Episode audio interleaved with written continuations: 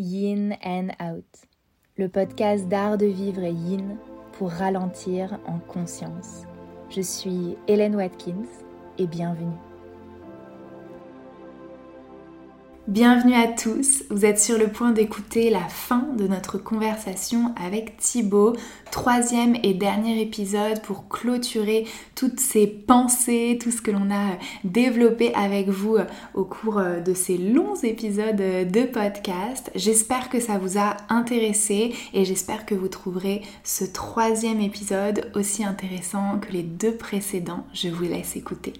Alors là, Thibaut, on comprend par rapport à ton commencement et euh, donc euh, Shivananda, le yoga euh, hyper traditionnel, les alignements quand même stricts, hein, voilà, mm. que on est passé de l'autre côté de la barrière. Carrément.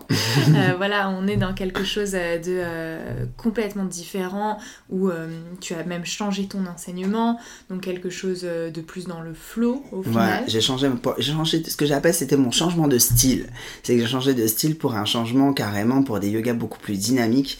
Et là, je suis parti aux États-Unis faire une formation euh, très conséquente de Power Vinyasa où là vraiment c'était très dynamique. Mais là, très étonnamment, avec une vitesse d'exécution, avec des choses très acrobatiques, mais par contre extrêmement, entre guillemets, aligné sur des principes anatomiques. Et là, j'étais vraiment vraiment extrêmement surpris. Car là, il y avait cette notion d'engagement musculaire permanent, cette notion de gainage du corps permanent. Alors, peut-être que certains vont, vont écouter ce, podcast et vont dire oui, mais moi, quand je fais des postures, même tranquille, je suis engagé et gainé. Mais à un niveau supérieur, là, vraiment un niveau supérieur, vraiment où vous avez vraiment des facultés athlétiques qui vont commencer vraiment à se développer. Vous allez vraiment voir un engagement de force qui va être très très fort. Oui, parce qu'en fait, un yoga, on fait un peu les postures semi-engagées, semi-relax. Et, oui. Et d'ailleurs, je trouve que c'est pour ça que parfois on voit des mecs un peu musclés déboulés dans les cours de yoga et qui suent des litres parce qu'en fait ils font tout avec un engagement euh, plus plus plus. Parce que peut-être ils sont habitués à d'autres pratiques sportives où ils sont plus engagés et donc ils font absolument toutes les postures en étant aussi engagés que genre euh, après il y a aussi le principe de quand on a beaucoup de tension musculaire due à une masse musculaire assez importante on est obligé de pousser cette tension pour réaliser un mouvement qui détend d'autres groupes musculaires. Donc la personne, elle est dans une forme de lutte, étirement, lutte, étirement. Pour pouvoir étirer un groupe musculaire, elle est obligée d'en contracter un autre automatiquement. Donc c'est pour ça qu'elle va se retrouver dans cette situation où pour elle ça va être difficile. Et par exemple, dans le yoga plutôt classique, certains vont dire le yoga doit se être réalisé sans force. Vous ne devez jamais forcer, vous ne devez jamais engager des groupes musculaires. Ben, et heureusement que si, heureusement, il faut engager des groupes musculaires, il faut garder quelque chose de relativement engagé. On ne peut pas garder son corps tout mou et faire des choses très très molles. Là, ce serait même préjudiciable pour votre corps. Donc, c'est pour ça qu'il y a cette chose. Je me rappelle une fois, une confrontation avec une professeure très classique. C'était au moment de ma transition vers du yoga plus euh, anatomisé, beaucoup plus fonctionnel. Et elle me disait, non, mais c'est plus du yoga parce que dans le yoga, on doit avoir euh, aucune, aucun engagement musculaire, on doit être très relax etc. Et évidemment, j'ai discutais avec elle et je disais, mais en fait, tu ne connais pas le système du corps. Le corps ne marche pas comme ça. Tu déjà un, même dans une posture où tu as l'impression d'être relax, il y a quand même des groupes musculaires qui sont contractés, quoi qu'il arrive. Et surtout, c'est que ben, tu ne peux pas réaliser un mouvement en étant extrêmement mou. C'est pas très bon pour ton corps. Tu dois garder certaines formes d'engagement dans ce que tu fais. Ça, c'est beaucoup plus sain pour ton corps. Et Alors ça, là, on, parle pas, on ne parle pas du yin, attention. Exactement. On parle vraiment de yoga dynamique. Exactement, du yoga dynamique ou de hatha yoga, on maintient les postures avec une certaine forme de poussée. Par exemple, un exemple, vous faites une demi-torsion, vous pressez fort et vous créez un niveau de rotation fort, etc. Il y a toujours un niveau d'engagement. Mais curieusement, il y a un paradoxe dans le yoga classique, c'est qu'on devrait faire ça, qui demande niveau d'engagement, mais sans engager. Ce qui est un peu bizarre. Ce qui n'est pas possible. Ce qui n'est pas possible, comme vous devez monter sur la tête sans force. Euh, heureusement que vous avez un peu de force quand même pour monter, parce que sinon ça ne tiendrait pas. Sinon ça ne tiendrait par quelle magie Souvent on dit oui, le yoga ne doit pas donner de courbature parce que le yoga doit être fait sans force. Ben, si vous faites, oui, si vous n'avez pas de courbature, c'est que vous faites un effort où votre corps est totalement adapté. C'est-à-dire que vous faites un truc en deçà de votre force physique. Dès le moment où vous commencez à faire un truc au-delà, vous allez avoir des courbatures. Voilà, automatiquement. Ça, c'est mal connaître le fonctionnement global du corps. Moi, on m'a même dit souvent à des cours d'anatomie, j'ai dit oui, mais le yoga ne, doit pas donner courbature car la respiration, nous, comme on respire, on n'a pas de courbature. On élimine les déchets, donc il n'y a pas de courbature. Non, c'est mal comprendre comment ça marche. Les courbatures ne viennent pas par une accumulation de déchets, viennent par une destruction des fibres musculaires et des moments où vous utilisez un groupe musculaire souvent, souvent, souvent, tout le temps, tout le temps, tout le temps, bah oui, ça finit par faire des courbatures c'est comme ça. Et aucune respiration, aucune concentration, aucun champ énergétique ne vous prémunira de ça. C'est tout simplement la physiologie humaine. Oui, et après en yoga, il y a parfois cette notion que certaines postures qui pourtant nécessitent de l'engagement devraient être tellement maîtrisées qu'elles sont confortables. Et je pense par exemple au chien tête en bas, où on entend euh, très souvent c'est la posture de repos.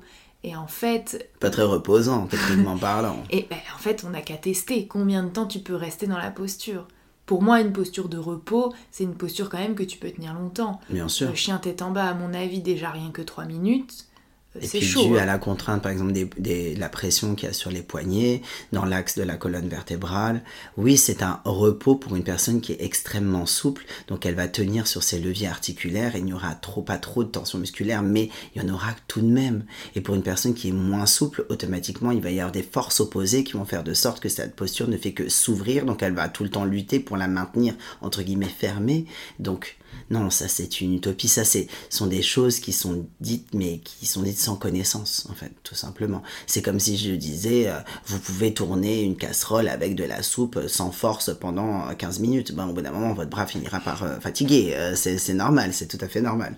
Donc si on transpose à autre chose, oui, ben c'est un petit peu c'est bizarre parce que dans le cadre du cours de yoga, tout devient presque magique. Il y a mm. des choses qui se font sans force, il y a des choses qui sont...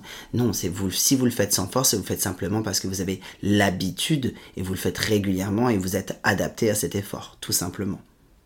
Alors Thibaut, tu nous as parlé de ton évolution, de ton amour pour l'anatomie, parce qu'on l'a pas dit, mais euh, tu as quand même été euh, formée par euh, Blandine Calais-Germain et tu as travaillé avec Blandine Calais-Germain, donc qui est pour beaucoup de personnes une figure vraiment emblématique et... Euh, de l'anatomie française, effectivement, associée euh, au mouvement, effectivement. Vraiment une prêtresse de l'anatomie, j'ai envie de dire. Exactement, elle fait partie des grandes personnalités euh, qui vraiment ont popularisé aussi l'anatomie associée au mouvement, surtout dans les milieux de la danse, du yoga, des disciplines corporelles comme le pilate, le tai chi, etc.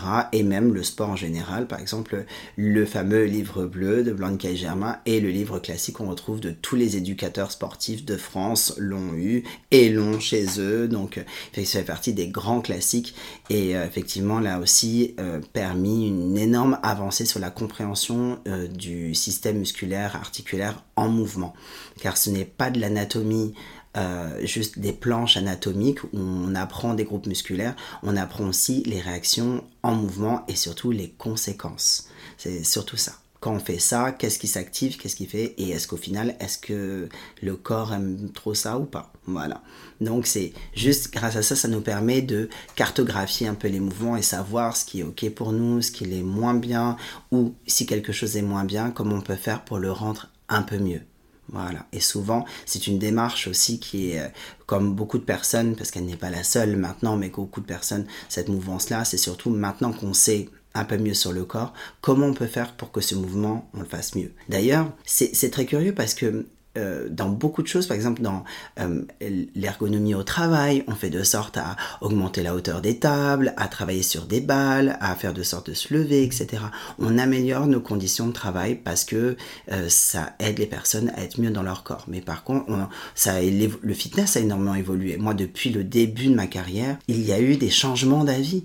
C'est-à-dire qu'on a, eu des changements d'avis sur des structures de mouvement, des changements d'avis sur des systèmes d'entraînement, des changements d'avis qui ont fait que maintenant, le fitness de maintenant par rapport à il y a 20 ans, ce n'est plus tout à fait le même. Il y a eu des grosses avancées. Le yoga n'a pas changé. Le yoga, il a fallu avoir un courant entre guillemets dissident, qui est le courant euh, qui est beaucoup plus anatomique, physiologique, donc fonctionnel, qui viennent ici donner un nouvel éclairage, mais il vient presque malheureusement en opposition à un mouvement classique, alors que ce n'est pas l'intégralité du mouvement du yoga qui a changé. Oui, même s'il y a peut-être des choses qu'on entend moins maintenant et qui sont moins répétées. Euh, je pense à des choses comme euh, en pigeon, il faut absolument avoir euh, le tibia parallèle à l'avant du tapis ou des choses comme ça. Je pense que ça, c'est des choses qui sont de moins en moins dites. et donc ça, c'est super. Voilà, on, on popularise le fait de d'adapter le yoga un peu plus à tous les corps. Mais par contre, à mon sens en tout cas, on n'a pas encore vraiment popularisé le pourquoi derrière. Donc parfois, le professeur va le dire, mais on sent qu'il n'y a pas une compréhension. Par exemple, on va dire, si ça vous fait mal au genou, euh, n'avancez pas le tibia parallèle à l'avant du tapis. Mais en fait, c'est pas forcément le genou le problème. Et donc c'est ici un exemple parmi tant d'autres. Mais du coup, je pense que on est en chemin, mais que la route est longue. Exactement. Puis ça, le problème, c'est que plus on creuse dedans, plus ça remet en cause l'intégralité du système. Et c'est ça qui est à la fois intrigant, intéressant, mais aussi qui fait un petit peu peur puisqu'automatiquement, ça, ça, demande une démarche un peu, beaucoup, voire énormément de déconstruction de mouvements. Et une raison, par exemple, l'exemple, moi, mon exemple phare, c'est faut-il joindre les pieds l'un contre l'autre lorsque vous faites une pratique du yoga? Dans le yoga, il faut avoir les gros orteils qui se touchent pour plein de raisons qui ne sont pas techniquement des raisons physiologiques. D'ailleurs, on ne marche pas les pieds joints. Les, la, la fonction de votre hanche n'est pas optimale les pieds joints. Donc c'est pour des raisons de type énergétique, artistique, esthétique, mais ça n'a rien à voir avec une raison où votre corps est au mieux dans cette position. Non, ce n'est pas possible. Et puis question aussi que j'aime beaucoup avec beaucoup d'ironie, on fait quoi en cas de hallus valgus? Quand vous avez les fameux oignons et une déviation du gros orteil Ben on fait comment quand c'est comme ça? Alors on, connecte quoi? Qu'est-ce qui, se passe dans ce genre de situation? Donc je trouve que quelque part le yoga classique et les alignements classiques donnent une espèce de formule toute faite qui est beaucoup plus facile à dupliquer. Et dès le moment où on commence à réfléchir là-dessus, sur le système anatomique et tout, ça donne moins de solutions toutes faites. Ça donne plutôt des solutions médians, un petit peu entre deux, avec des adaptations, avec oui, il faut le ressentir, il faut tester. Ça laisse plus de marge aussi à fréquenter souvent les cours, tester plein de choses et trouver ce qui nous va le mieux, par exemple. Là, c'est, beaucoup plus intéressant, je trouve, comme cheminement qu'un cheminement tout prêt mâché. Alors du coup, moi, Thibaut, j'ai envie de te parler un peu de yin au milieu bah oui, de tout quand ça. Même. Euh, donc, on a vu vraiment ton parcours, mais on a compris que bah, toi, tu étais une énergie euh, yang. De toute façon, je l'avais euh, annoncé. et du coup, je voudrais savoir, pour toi et au milieu de ce parcours de yoga, au final assez dynamique, où est-ce que le yin est apparu? Est-ce que c'est quelque chose qui s'est développé de façon plutôt spirituelle. Là, on a parlé beaucoup d'anatomie, mais euh, j'ai envie de faire une petite euh, mini parenthèse en disant euh, le yoga fonctionnel n'enlève pas la magie au yoga. On est vraiment en train de parler de quelque chose juste de l'ordre de comment est-ce que l'on vit les postures. Tout le reste n'a pas besoin d'être modifié si on ne souhaite pas le modifier. Et donc, je voulais savoir qu'est-ce qui pour toi était euh, le yin, en tout cas l'énergie yin dans euh, tout ce parcours de yogi et est-ce que tu as été parfois en recherche de cette énergie-là? Ben, en fait, je te répondrai que ce qui a changé la donne pour moi aussi, c'est le fait d'être devenu un guide de Strala Yoga. Parce que dans Strala Yoga, c'est vraiment extrêmement imprégné de la médecine chinoise. Est-ce que tu peux nous faire juste une mini description de ce que c'est le Qu'est-ce que c'est que le Strala Yoga? Le Strala Yoga est un yoga fonctionnel qui a été inventé par Tara Stiles et Mike Taylor et c'est un Tai Chi Chuan intégré, incarné sous forme de yoga. C'est-à-dire que nous faisons des mouvements coordonnés comme un flot, mais un des principes de base est de ressentir chaque mouvement, chaque instant. Et les transitions entre les mouvements sont libres et sont surtout aussi importantes que le mouvement lui-même. C'est-à-dire que c'était cette forme de continuité. Et pour moi, ça m'a permis de toucher l'énergie yin à travers quelque chose de dynamique. Parce que le Strala Yoga peut très bien être du cours le plus extrêmement calme au plus foufou de la terre.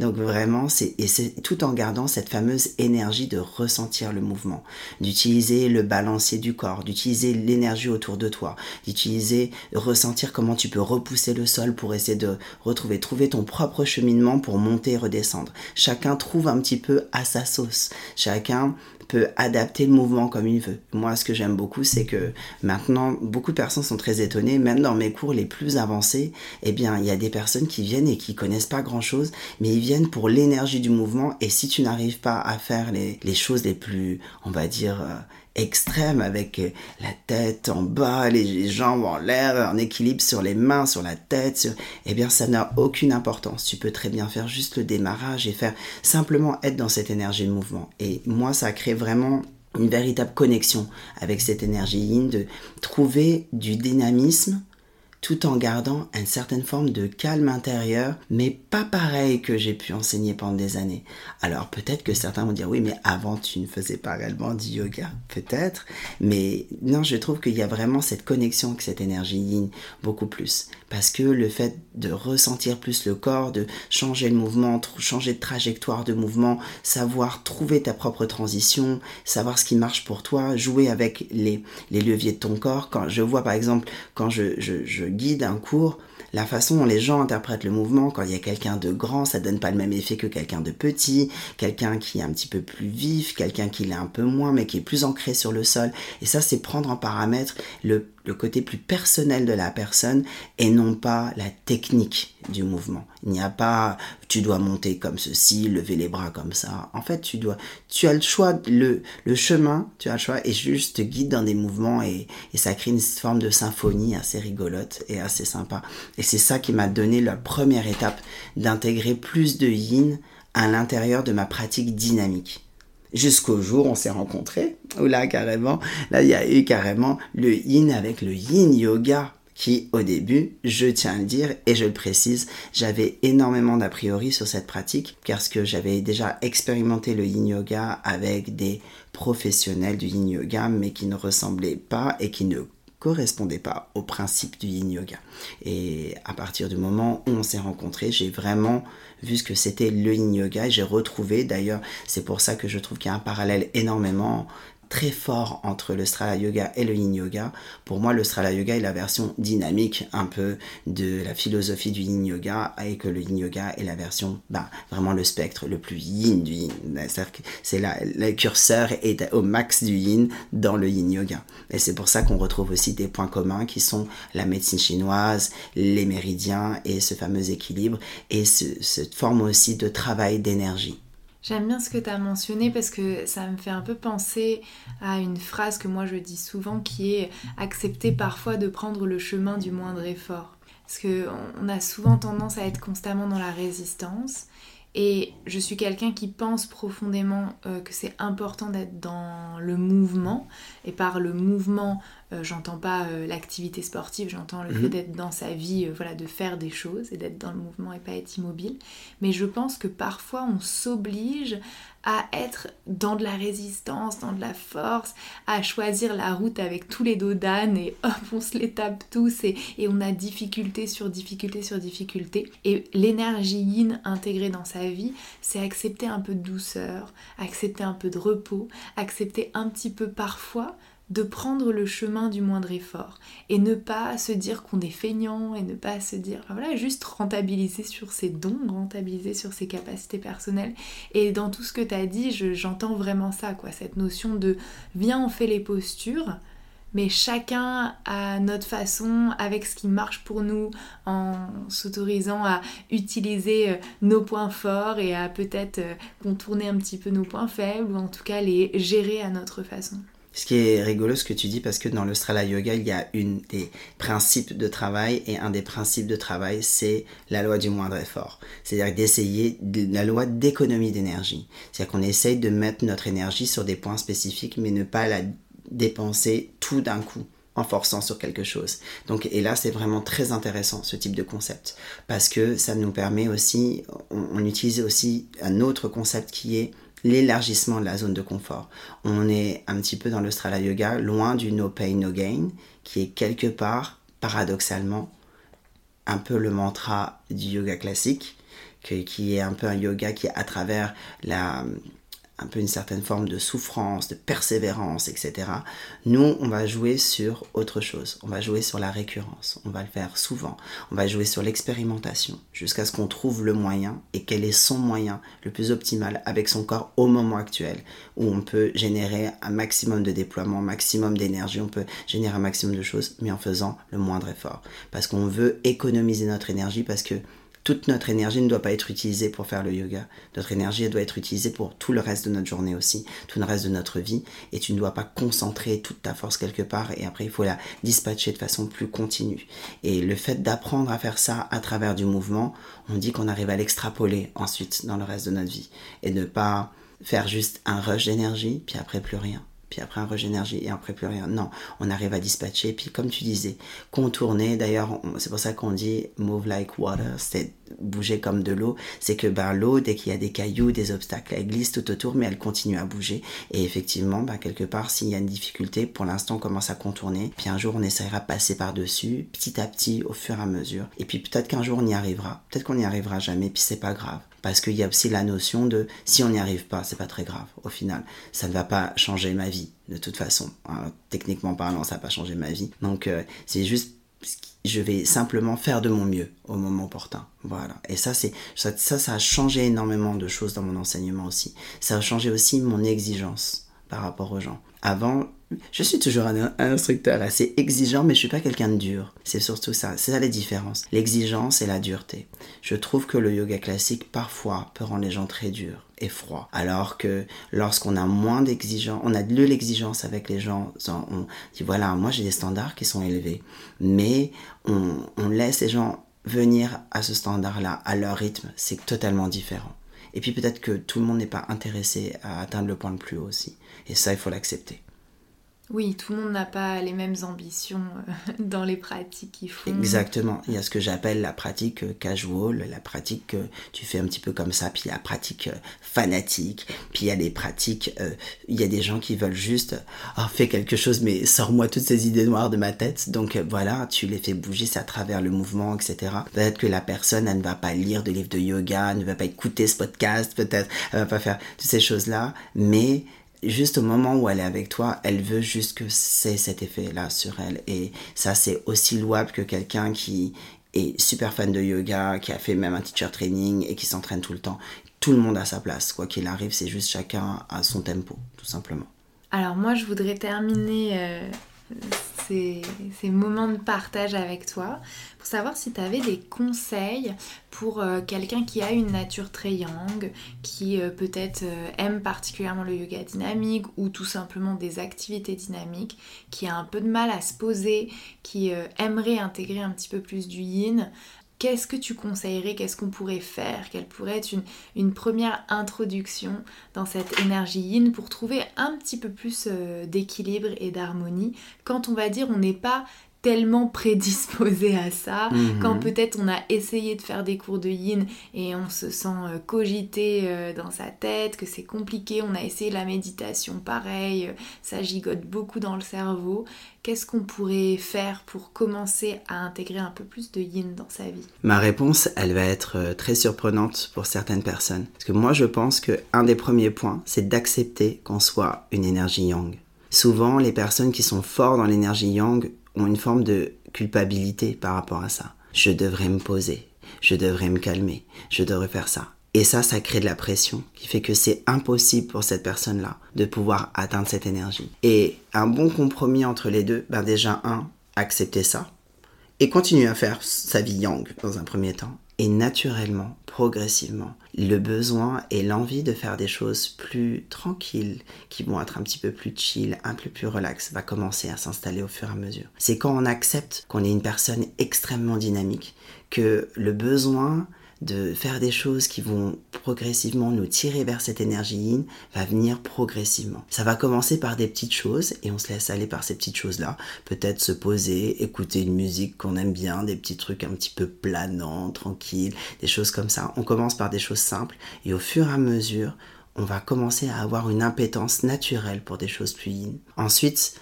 Moi, je suis pour le fait que, ben, au début, il se peut que tu aies beaucoup d'impatience. Tu fais du yin yoga, t'as la tête qui truc, t'as des fourmillements, t'as envie de bouger. Et eh ben, c'est pas grave.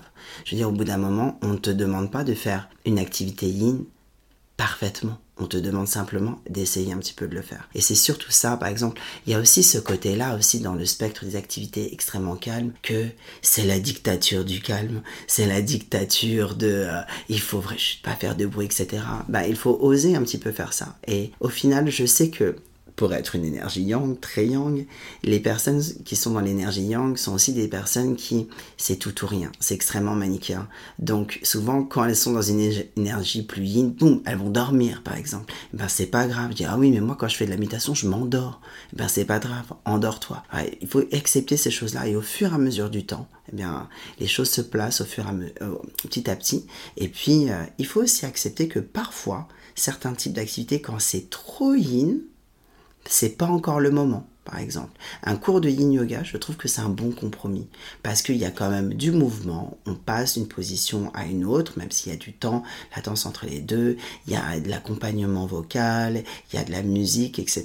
Et je trouve que c'est un bon compromis. Par exemple, je trouve que le yin yoga est meilleur euh, démarrage que de la méditation la méditation est plus difficile parce que les, contraintes physiques et les contraintes mentales sont plus importantes, alors que dans l'yin yoga, il y a ce côté aussi relaxant du corps qui est très important. Donc moi, c'est mon plus gros conseil, c'est plutôt aller vers ce qui relaxe le corps physique dans un premier temps. Ensuite, quand on arrive à le faire avec son corps physique, on essaye d'aller chercher avec le corps mental et émotionnel. Mais dans un premier temps, on commence par les vibrations les plus lourdes, donc le corps physique, ce qui beaucoup plus facile prime abord et puis la personne qui a tendance à être yang va trouver naturellement plus de sens à faire ça dans un premier temps. Puis après, peut-être que ça tirera vers l'imitation, peut-être. Et peut-être pas. Et si ce n'est pas le cas, c'est pas grave non plus.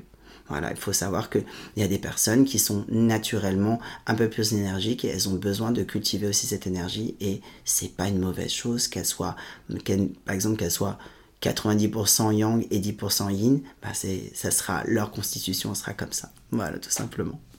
Ça me fait rire ce que tu dis parce que moi quand j'ai commencé euh, le yin yoga, donc à ce moment-là j'étais assez jeune, moi quand j'ai commencé le yoga euh, j'étais pas bien vieille. Et euh, du coup j'avais un petit peu cette notion de vouloir être la super élève, la super yogi. Et donc quand on me disait qu'il fallait pas bouger, bah genre je bougeais pas du tout, seulement bah parfois j'avais genre le nez qui me gratte ou tu vois un truc un petit peu ridicule. Et j'attendais que la prof elle regarde ailleurs, pour euh, me gratter le bout du nez quoi. Donc ça c'est des choses qui me font rigoler ou bien sûr non euh, grattez-vous le nez en yin je veux dire il a pas de problème ça, ça m'est déjà arrivé dans un cours de yin yoga de d'avoir des fourmillements dans la jambe et puis de soulever ma tête, regarder comme ça, dire oh mon dieu, mais est-ce que ça va durer encore longtemps? Je crois qu'on va devoir m'amputer de la jambe si ça continue.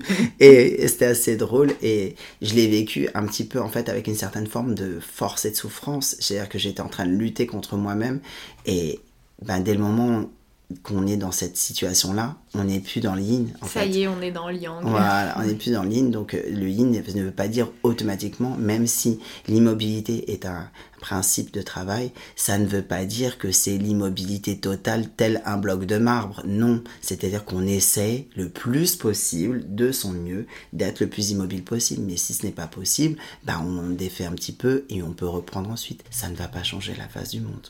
Oui, c'est une question en fait de euh, d'appliquer et de volonté euh, dans euh, les grands principes du yin. Donc on sait qu'en yin, voilà, on doit chercher une sensation moyenne, on sait qu'on tient longtemps, on sait qu'on tient immobile, et puis on garde ça en tête, et puis on ajuste. Et puis déjà, rien que dans les principes, on peut avoir une petite contradiction parce que on tient immobile, mais si au bout d'un moment je me suis tellement détendue que je n'ai plus le principe de sensation, donc c'est-à-dire qu'au lieu d'être en sensation moyenne, je suis en sensation zéro, ou à l'inverse, mm. euh, le temps a passé et ça devient tellement intense que je suis plus en sensation moyenne mais en sensation super intense, bon bah je suis obligée de réajuster ma posture, donc de ne plus respecter le principe d'immobilité.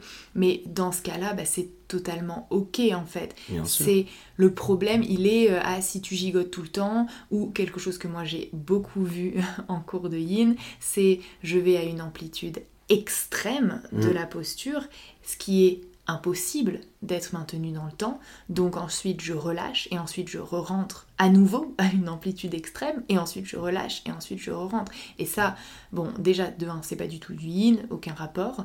Et ensuite c'est insupportable pour les personnes euh, dans la salle. Enfin, je veux dire, d'avoir quelqu'un qui gigote non-stop à côté. Et c'est très bien que tu me dises ça parce que souvent, moi, le conseil que je peux donner aux personnes plus young, c'est qu'elle aura du mal avec la sensation moyenne. Elle aura du mal, pour elle, la moyenne, ça va être du dur léger tu vois ce que je veux dire? C'est vraiment du. Ça va être dur, mais du dur supportable. Et elle pense qu'elle va pouvoir tenir longtemps. Sauf que elle va pouvoir le faire parce que généralement la personne young, elle a une certaine forme de combativité qui est assez forte. Et elle va vivre le truc en disant, elle va dire non mais en fait ce truc c'est horrible. Mais parce qu'à la base, elle a du mal avec le curseur léger, moyen, fort. Elle a du mal parce que elle, elle a toujours tendance à être dans le fort tout le temps. Donc il faut apprendre peut-être à faire pour une personne qui a un tempérament plus young, moi je dirais même de faire les postures un chouille plus léger que tu pourrais penser. Il y a une de mes professeurs avec qui je me suis formée en yin.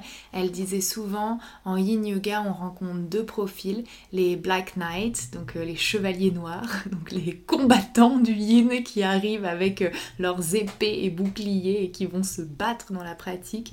Et après les pandas, les pandas, donc l'extrême du yang et l'extrême du yin. Et ils sont là. Donc les pandas, il faut leur dire allez, secoue-toi un petit peu. On est quand même venu euh, pour s'étirer un peu, pour sentir quelque chose et pas juste pour faire la sieste. Et puis les Black Knights, il faut leur dire bah euh, tranquille quoi. Calme-toi un peu. Calme-toi.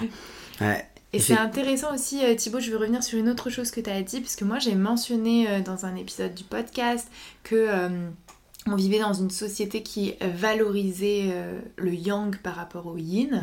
Mmh, et tu as mentionné quelque chose que je trouve qui est intéressant, c'est on peut être dans la culpabilité d'être euh, non-stop young et peut-être on peut avoir conscience même que c'est pas bien pour soi. Si par exemple on, approche le burn-out, enfin voilà, si on mm. est dans ce genre de, de situation. Et je trouve ça hyper intéressant de se dire qu'on est tellement poussé par la société à faire quelque chose que en fait on est incapable de s'en arrêter il y a une petite part de nous-mêmes qui a conscience que c'est pas hyper bon pour nous, mais on sait pas comment ramener du yin, et en fait on est dans une culpabilité au lieu d'être dans une capacité à, trouver son équilibre là-dedans, quoi. Exactement. Et puis, je dirais même qu'il y a aussi une certaine forme de, quelque part aussi, une culpabilité de euh, maintenant, tu es une personne qui a un tempérament yang, mais vraiment c'est ton tempérament. C'est-à-dire que pour moi, le tempérament yang, si tu l'as, c'est que tu l'as depuis que tu es petit. Depuis que tu es petit, tu as toujours été un peu une pile électrique, tu as toujours été un petit peu dynamique, etc. Eh bien, la société maintenant formate un petit peu les gens en disant Ah oui, mais maintenant il faut être zen. Tu vois, il faut être calme, mais toi, t'es pas très calme de base. Et t'es pas trop comme ça aussi à la base. Et on dit, ah, il faut que tu fasses de la pleine conscience, il faut que tu fasses de la méditation, tout ça. Mais quand ces personnes-là, elles essaient, elles se retrouvent à dire, bah non, mais moi, c'est bizarre de faire ça. Pour moi, c'est trop bizarre. Et effectivement, je trouve que c'est à double tranchant. Par exemple, on dit une personne équilibrée doit être tout le temps ultra zen.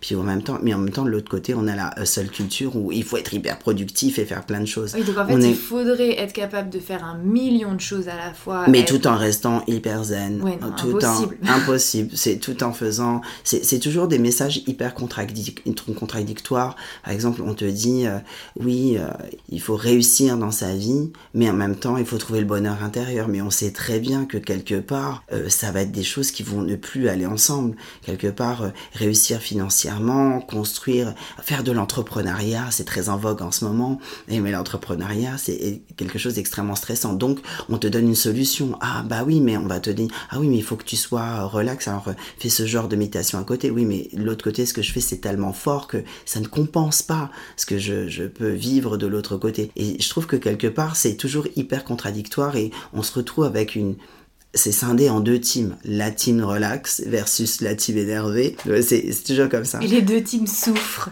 et les deux teams souffrent, alors qu'au final, c'est vrai qu'on le dit souvent, et c'est peut-être, oui, tu as raison, le mot d'ordre de l'épisode du jour, c'est vraiment de trouver une certaine forme d'équilibre.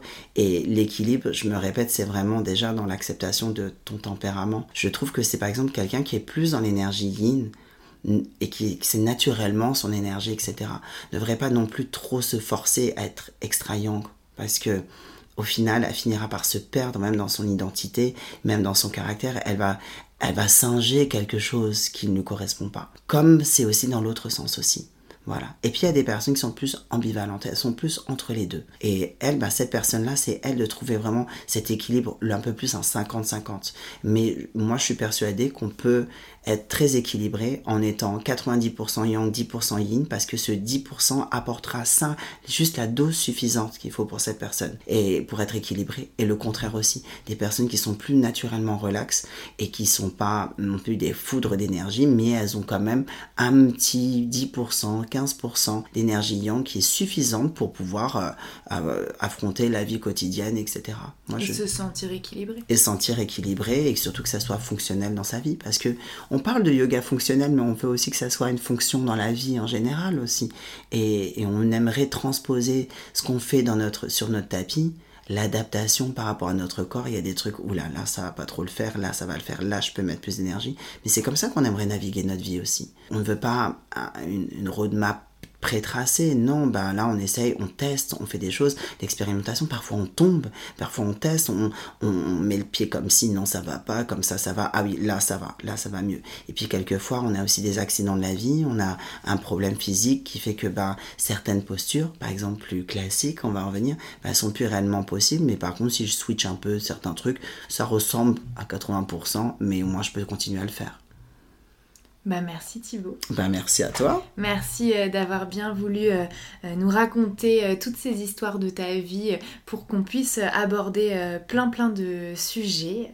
J'étais super contente de partager mon micro avec toi. Ah ouais. Et Notre nouveau micro en plus. oui, la première fois avec le nouveau micro, je suis enchantée. J'espère que le son, le son est optimal.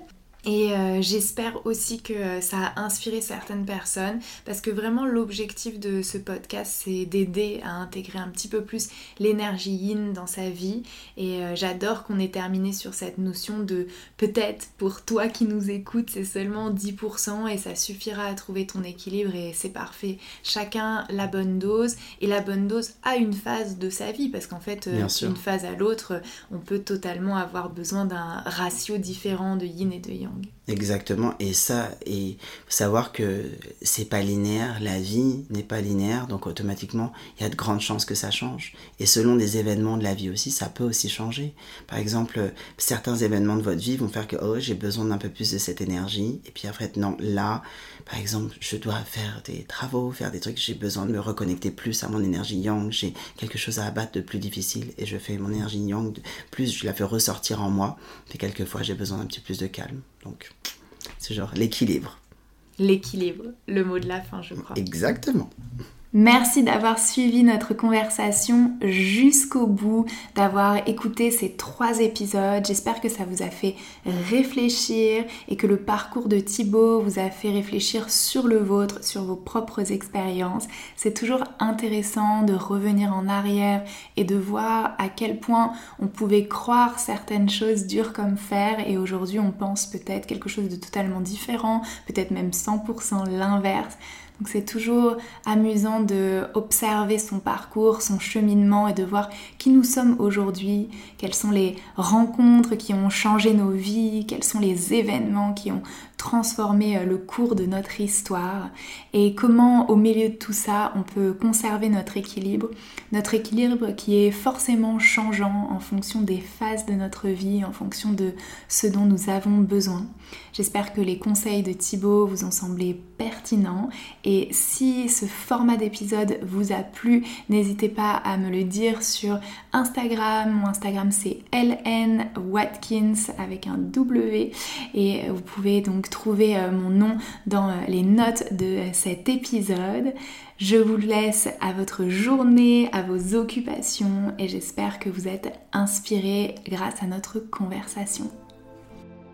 Merci d'avoir écouté cet épisode. S'il t'a plu, tu peux partager ton avis sur ton application d'écoute préférée et je te dis à très vite pour un nouvel épisode de Yin and Out.